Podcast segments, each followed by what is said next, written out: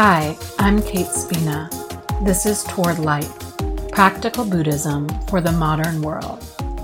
Each week, I explore ways to apply these timeless teachings to our daily life. Hello, and welcome to episode 39 of season two of the Toward Light podcast. I am recently off retreat, and I wanted to share how I formatted my retreat, what supports I had in place, and some reflections. I had known that at some point this winter, in January or February, I wanted to sit retreat.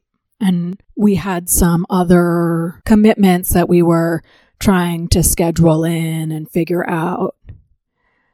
And there was a day where things sort of fell into place and we knew when the appropriate gaps would be for me to potentially go on retreat. And that afternoon, I received an email about an upcoming online retreat. So it was really serendipitous. I knew that that was the thing I wanted to do. And this retreat had an option of doing it for four days or for the full 10 days. And I talked to my husband and made sure that he was okay with staying home with the pups. And I booked it for, I booked the full 10 days. And then I found a place a couple hours outside the city that I could easily get to and booked an Airbnb and stayed there and did this retreat while I was staying away from my house. Now that's a lot of privilege right there that I have the opportunity to take that much time, that I have the opportunity to go somewhere else and stay somewhere more quiet and by myself. And what was beautiful about this retreat was that there was a whole range of folks. There were folks who were doing it similar to me. There were folks who were going to work and listening to the sessions when they could. Uh, there were folks staying at home. There were folks not being at home, doing a mixture, dealing with life and being on retreat. And so I'm saying all this just to point at the freedom in some ways that we've been offered the way that retreat practice in Theravada Buddhism and insight meditation circles came to the US was modeled a lot after things that were happening at IMS, the Insight Meditation Society that was founded in the 70s, and the way that their model worked. And then Spirit Rock and Insight Meditation Center and Cloud Mountain and these other retreat centers have roughly stayed in that model. And then COVID happened and people weren't gathering in meditation centers anymore. And it was an opportunity to look at what does retreat mean to you? How can you make retreat work for you? What is the best format to get some deep practice or an intensive period of practice in a way that works for your life? when the retreat centers closed at the beginning of COVID, I had a lot of trepidation because I had sat at a lot of retreat centers, spent a lot of time doing that practice, and was, I found, a little bit attached to how they did things. And so it's been a beautiful exploration for me to figure out how do I sit retreat on my own? What structures do I want in place? I've done some where I've had no set retreat that I've been following. I've done some where I've bought a pre recorded retreat or listened to pre recorded talks. And this is the first one that I was able to do live that really worked for me. And the teachers offered three sessions a day, and I was able to attend all of them on time, but they also were recording them. So for folks who couldn't, they could catch up when they needed to. And it allowed me this opportunity each day in the chunks between the sessions to notice what's going to help me stay connected to my present moment experience. What is going to help continue the momentum of my practice? I had to cook for myself. So could I be mindful when I was doing that or when I was going to the store to buy what I needed? I did some walks around the town I was staying in, noticing where my attention was drawn, getting interested in when my pace sped up, slowed down, was able to really settle into the practice. But it may be from the outside, you wouldn't know, like, oh, she's on retreat if you saw me walking through the town. But my internal experience was very much that way. And so, some other things I set up were even though there were these three sessions a day for 10 days, I also set up a one on one meeting with my teacher midway through the retreat so we could Zoom and connect because he knows me so well and knows my practice and sort of knows what questions to ask to help me settle in or can point out things that I can't always see. And then I set up a time to Zoom with my mini Sangha and we just logged on, bowed, sat, bowed, and that was it. But just having, again, these people who know me really well sharing that space with me was very helpful and very supportive for my retreat. I also turned all the notifications off on my phone. I had a plan with my husband where if there was an emergency, what avenue he could contact me in. I had parameters for myself about how much time I wanted to spend practicing and how much time I wanted to spend moving my body and what I wanted to eat. So there's a lot that goes into planning a self retreat. I'm hoping that you're hearing that in my share, that there are a lot of moving pieces. And again, all of our circumstances are different. So for each of us, we need to find our way, and it is helpful to have some support. I, have linked to this before, but in the show notes, I will link to one of my teachers, Chris McKenna, has this article about doing a morning retreat at home or like just setting aside a chunk of your day to do a little mini retreat.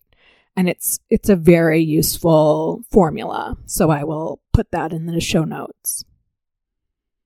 So what are some fruits that I got out of this retreat? I'm recording this just a couple days out of retreat, still feeling pretty um, tender to be back in the world, a little raw, a little overwhelmed.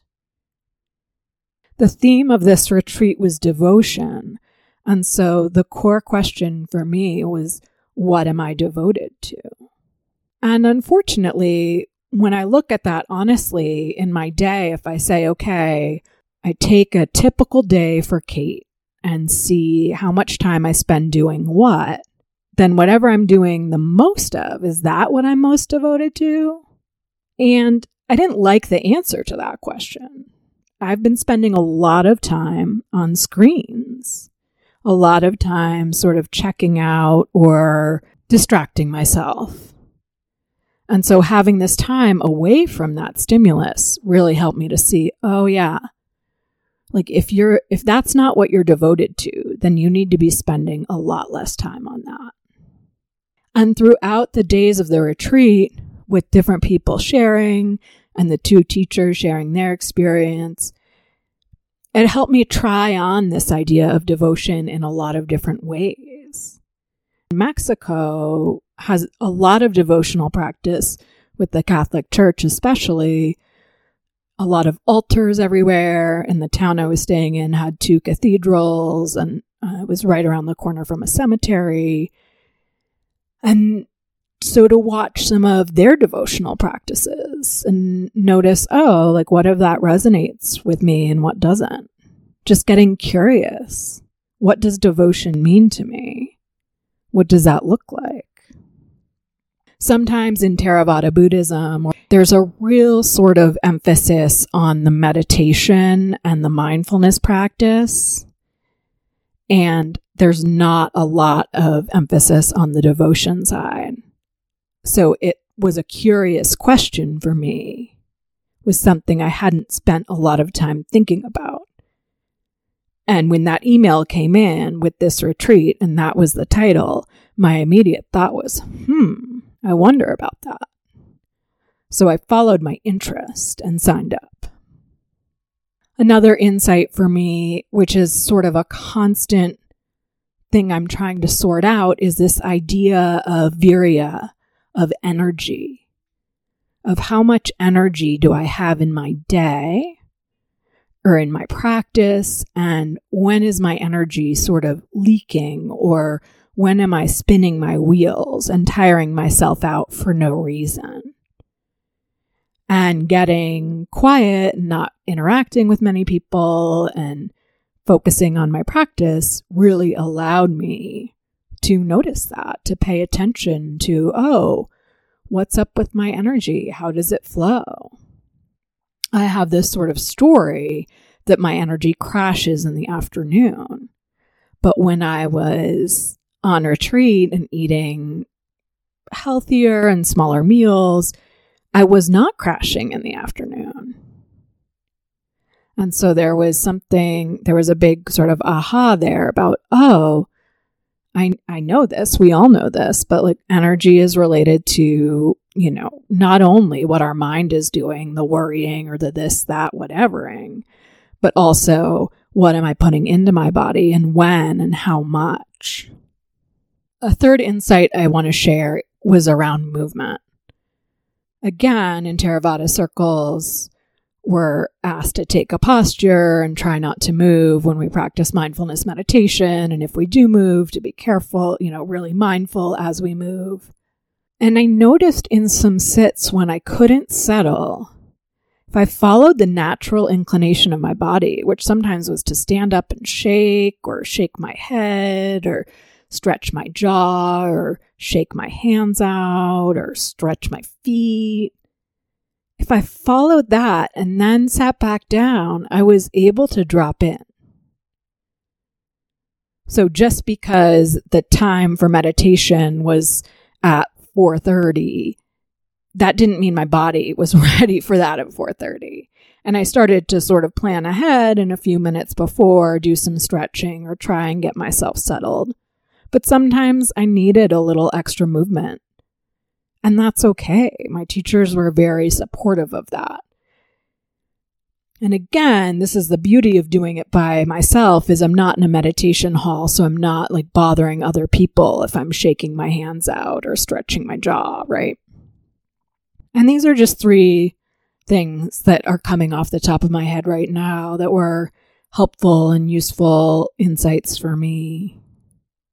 And I guess what I'd like to impart to close this episode is just how valuable I find retreat practice. And even though right now it feels a little bit hard to be home and dealing with logistics, there's also a real knowing that the work that I did is, is bearing fruit and will continue to bear fruit and will make my life better, the lives of those around me better, allow me to be of more service in the world.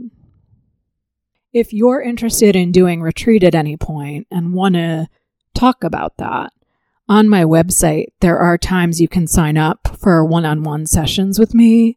Or if those times don't work, you can just email me. But I'm more than happy to help you, support you in that process of setting up a retreat or finding the resources you need to do this practice so you can have an intensive period of time where you can just be in the moment. Thank you for listening. Please check out any links in the show notes. You can find me on my website, towardlight.net, or on Instagram at towardlight108.